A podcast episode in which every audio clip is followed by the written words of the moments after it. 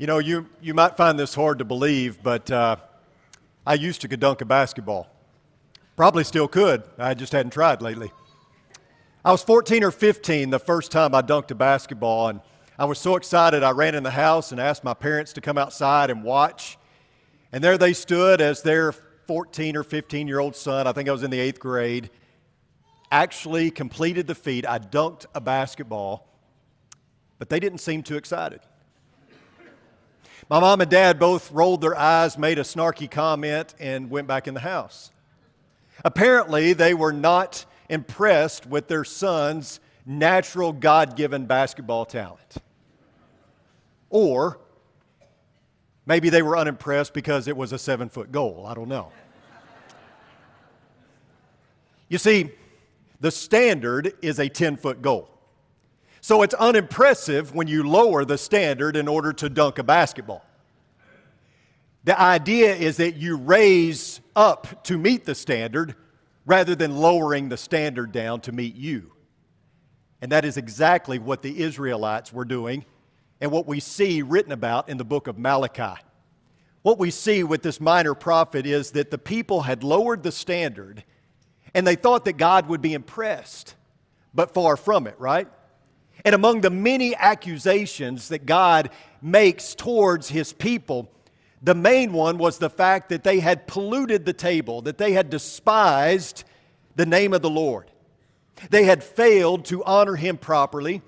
There was no reverence. There was no devotion. There was no passion. They were simply going through the motions. They had defiled the altar. Their worship was worthless. They had polluted the sacrifice before the Lord. In fact, their entire lives had become a polluted sacrifice. They were lazy, they weren't trying, they were apathetic, and worst of all, they were comfortable with it.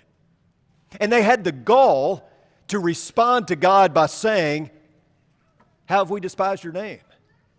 Look at verses 10 through 13 of Malachi chapter 1. It reads, Oh, that there were one among you who would shut the gates that you might not uselessly kindle fire on my altar. I'm not pleased with you, says the Lord of hosts, nor will I accept an offering from you. For from the rising of the sun even to its setting, my name will be great among the nations, and in every place incense is going to be offered to my name, and a grain offering that is pure. For my name will be great among the nations, says the Lord of hosts. But you are profaning it in that you say, The table of the Lord is defiled, and as for its fruit, its food is to be despised. You also say, My, how tiresome it is. And you disdainfully sniff at it, says the Lord of hosts. And you bring what was taken by robbery and what is lame or sick. So you bring the offering. Should I receive that from your hand, says the Lord? Be, but cursed be the swindler who has a male in his flock and vows it, but sacrifices a blemished animal to the Lord. For I am a great king, says the Lord of hosts, and my name feared is feared among the nations. So the entire book of Malachi is really zeroing in on one theme. And that theme is this it is an abject, apathetic attitude that shrugs one's shoulders and throws one hands up and says, So what? I mean, what difference does it really make anyway? That was the attitude of the people. That was their problem. They were bored with worship. For them, worship was more about an obligation. So there was no passion, there was no devotion, no sacrifice. And yet the people still expected God to be impressed. They still expected God to bless them. God's people had lowered the standard. They were dunking on a seven foot goal. Notice verses 11 and 12 again. For from the rising of the sun even to its setting, my name will be great among the nations, and in every place incense is going to be offered to my name, and a grain offering that is pure. For my name will be great among the nations, says the Lord of hosts. But you are profaning it in that you say, The table of the Lord is defiled, and for its fruit, its food is to be despised. Notice the Lord's table is polluted. The people were bringing a sacrifice that was no sacrifice, they were offering lame, blemished, sick animals. Some were not even bringing their own animal, they were bringing an animal that they took by force. They were offering the worst of their flock when there were better animals to be offered, and they didn't seem to even care about it. In fact, they felt that it was a burden to have to go through this whole production to begin with. And notice their response. What a weariness this is.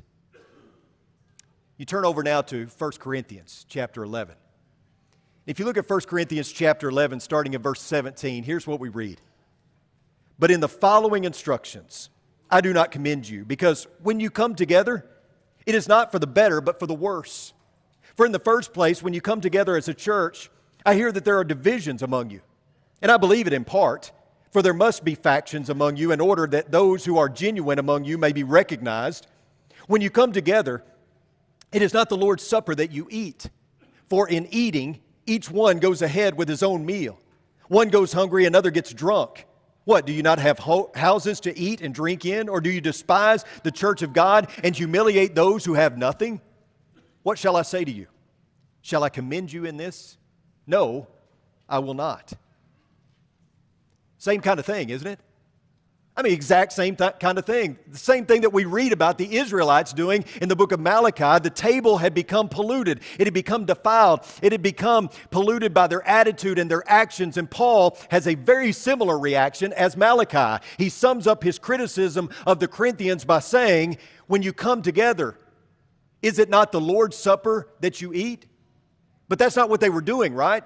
They were not coming together for the purpose of eating the Lord's Supper. At least that may have been their purpose, but that's not what they were doing. And Paul reminds them of two things. He reminds them of their personal salvation, and he reminds them of the purpose and the meaning and significance of why they come together and why they eat.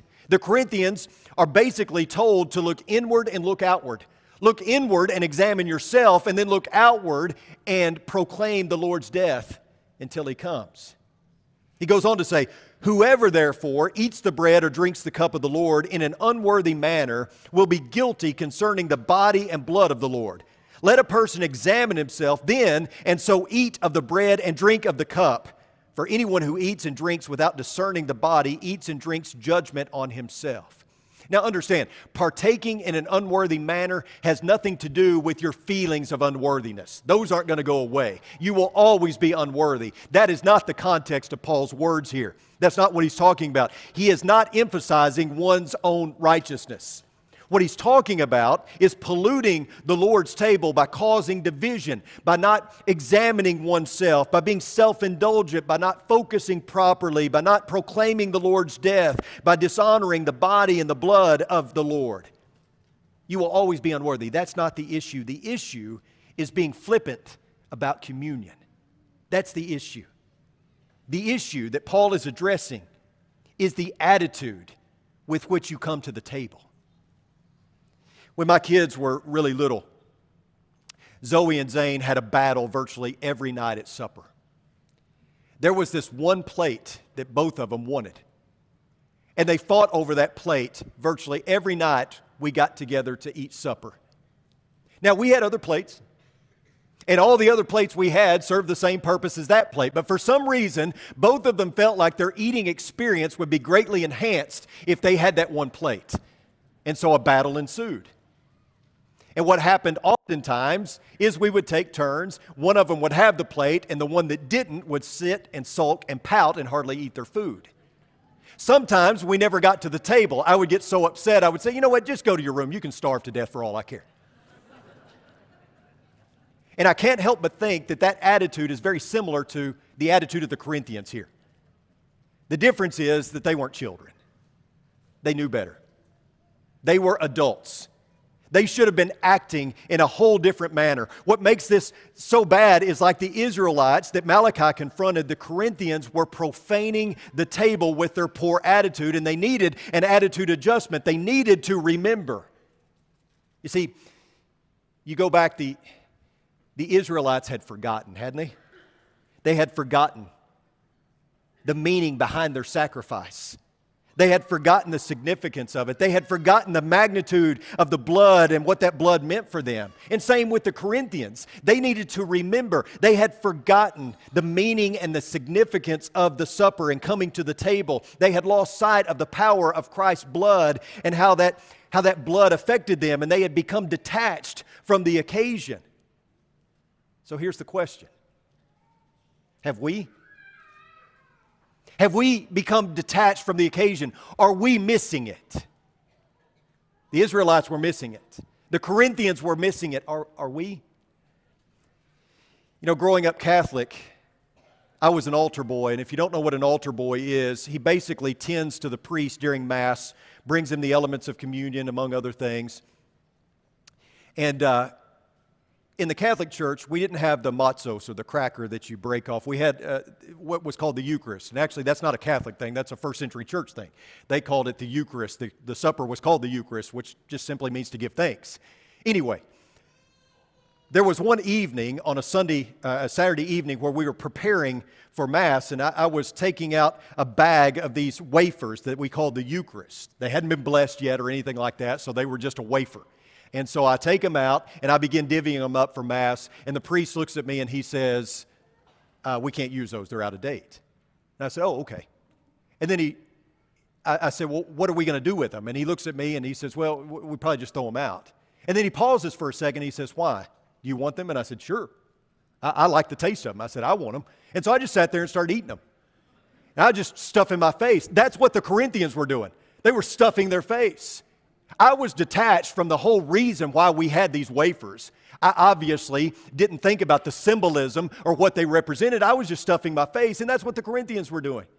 They were stuffing their face with food and they were completely detached from the occasion. They were eating and getting drunk with no regard for one another and certainly no regard for the death, burial, and resurrection of Jesus. The Corinthians needed to go back. They needed to remember the purpose for the Lord's Supper and why it was instituted in the first place. The Israelites needed to go back. They needed to go back to Egypt. They needed to remember their exile. They needed to remember the, the first Passover and the parting of the Red Sea. They needed to remember all of that. Just like the Corinthians needed to remember the purpose and the meaning and the significance, and we need to remember that as well. May we never forget. So let's spend a few moments doing that this morning. Look with me at Luke chapter 22. And in Luke chapter 22, beginning in verse 14, it says, When the hour had come, he reclined at the table, and the apostles with him, and he said to them, I have earnestly desired to eat this Passover with you before I suffer. For I say to you, I shall never again eat it until it is fulfilled in the kingdom of God.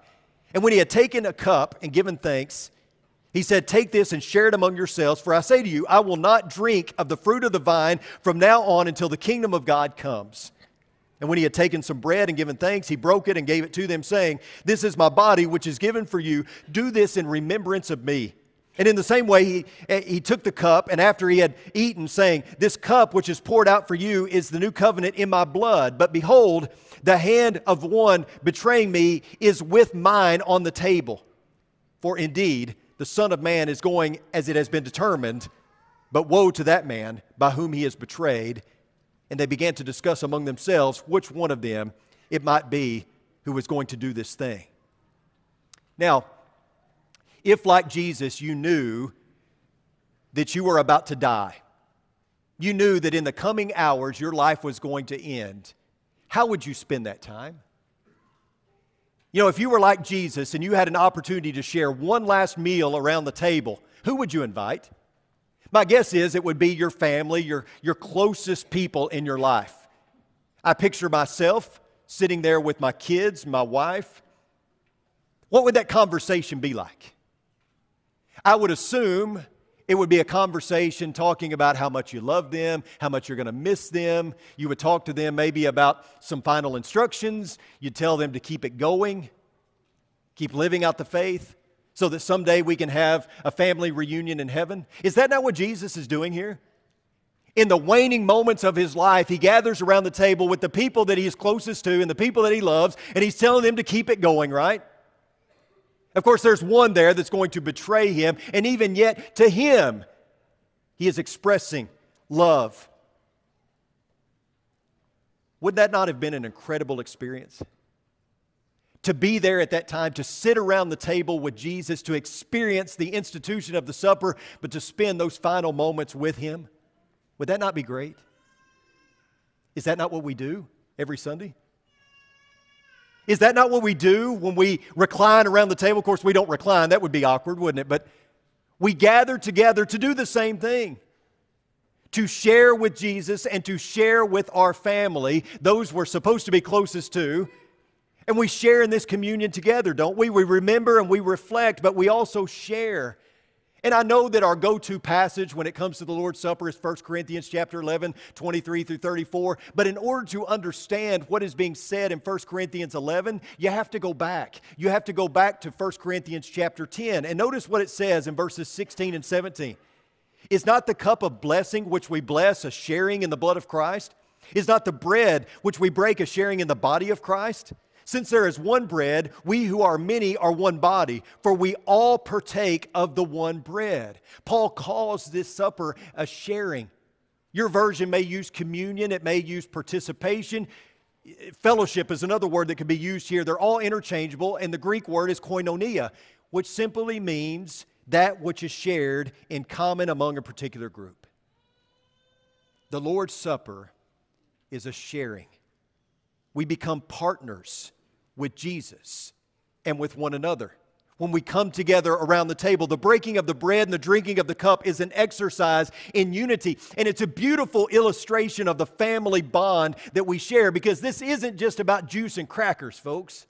This isn't some auxiliary exercise that we engage in because the Bible tells us that we have to. No, this is a family get together. This is where we gather together as a family and we partake of the bread and fruit of the vine, and we come together to do this and we announce to the world, to each other, Hallelujah, Christ has risen. We are saved. We are heaven bound.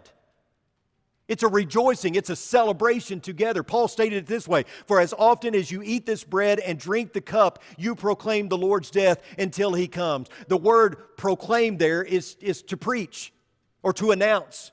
So, in a sense, every time we partake of the Lord's Supper, we are proclaiming the gospel. We are preaching the gospel. And that's why I strongly disagree with Christians who, who think that we should only focus on the death of Jesus during the Lord's Supper. I know some who get rather legalistic about that. Based on 1 Corinthians 11 26, because it only mentions the death there. Some say we should never sing songs prior to the Lord's Supper that mention the resurrection. If you're going to do communion comments, you should never mention the resurrection. Folks, I completely disagree with that. For one, I believe that Paul is using something here that's called a, a synecdoche.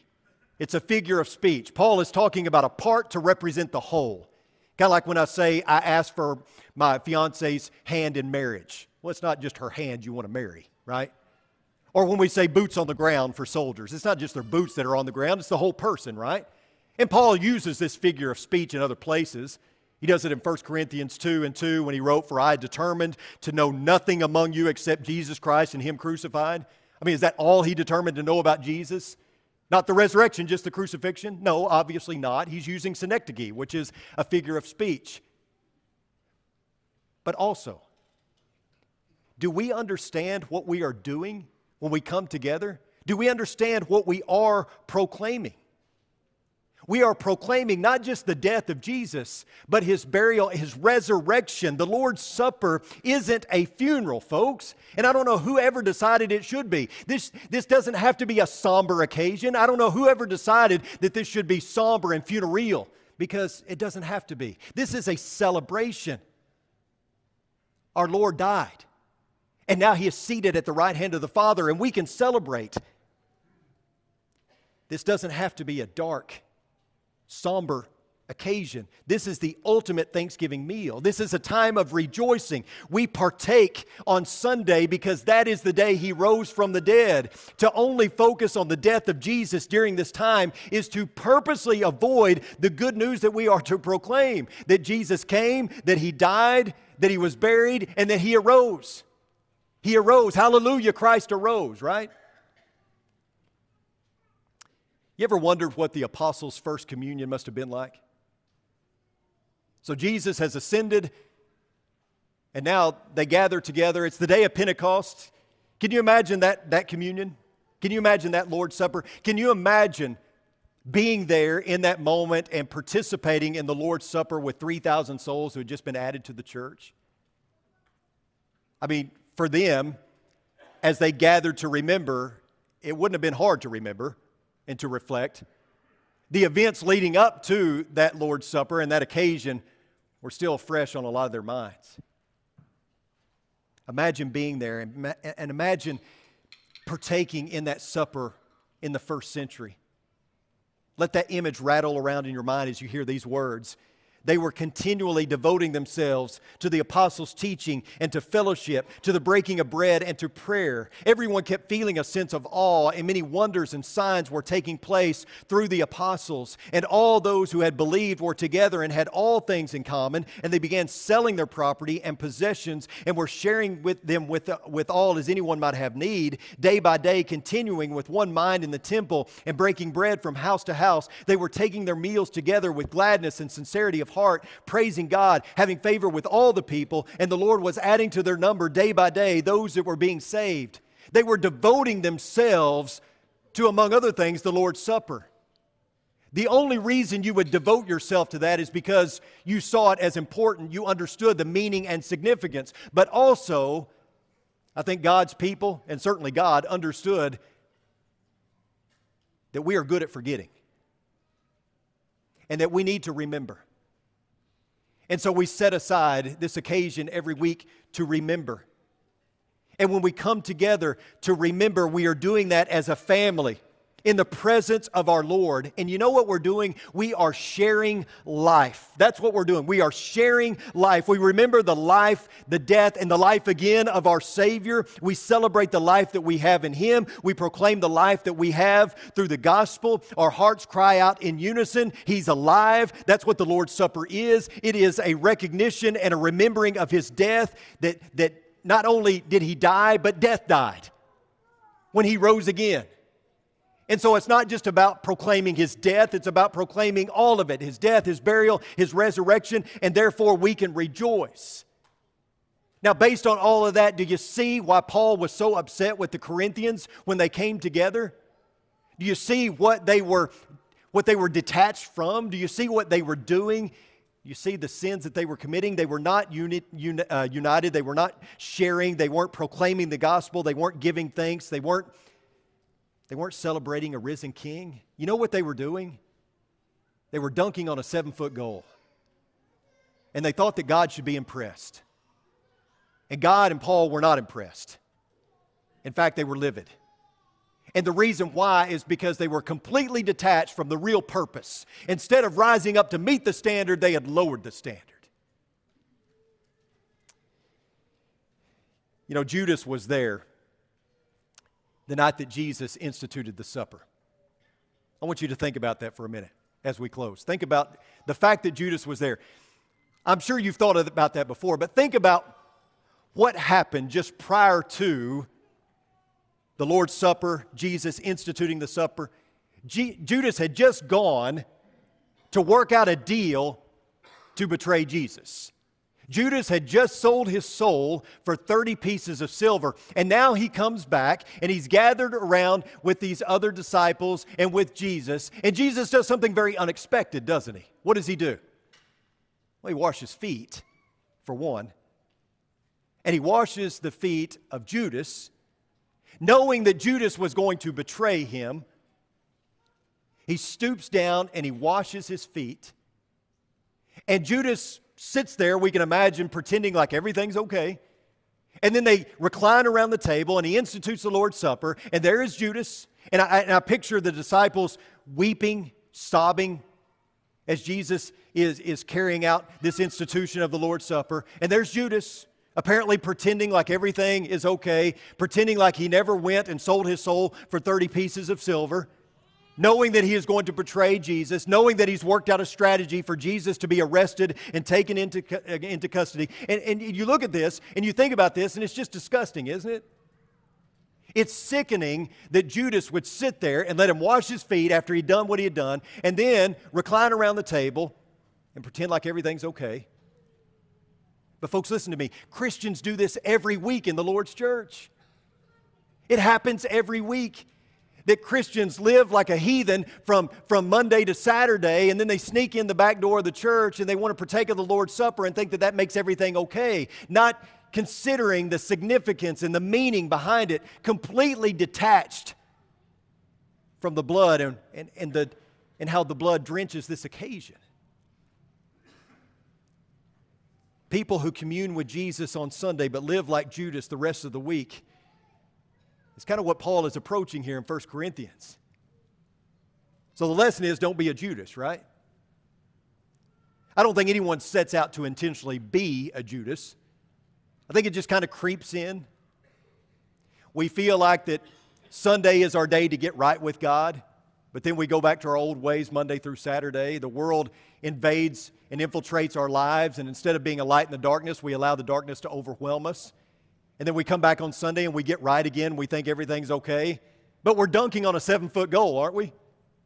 And God is not impressed with that. You know, Jesus says something very interesting in John chapter 13. And after washing Judas's feet, after predicting Judas's betrayal, after dipping the bread and giving it to Judas, notice what Jesus says to him. He says, What you do, do quickly. In other words, whatever it is that you got cooked up in your mind, whatever it is you're going to do, just go ahead and do it.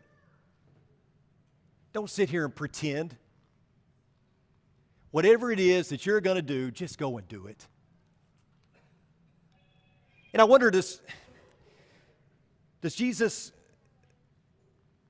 speak to that with us? You know, look, if you want to go live like a heathen Monday through Saturday, just go do it. But don't come in here and play pretend. I mean, if you, if you want to go and live like a pagan the rest of the week, just go do it. But think about this. What if when Jesus stooped down to wash his feet, what if Jesus looked at Judas and said, What you do, do quickly? Whatever it is that you're going to do, just go do it. And what if Judas responded with, I, I can't. I can't do it. You know, Lord, I was going to betray you. I had this plan concocted that I was going to go and I was going to, you know, sell my soul for 30 pieces of silver, and I was going to rat you out, and I was going to have an opportunity to make a little money by coming up with this, this grand plan for you to be arrested. But I can't do it now. You have shown me what true love is. You have shown me what a servant does. You have shown me what it means to be a disciple, and I can't go through with it. But sadly, Judas didn't take that route. Sadly, he went through with his plan, and we know how that ended. Don't be a Judas. Don't spend your week betraying Jesus and then trying to make up for it on Sunday. Let what we do here,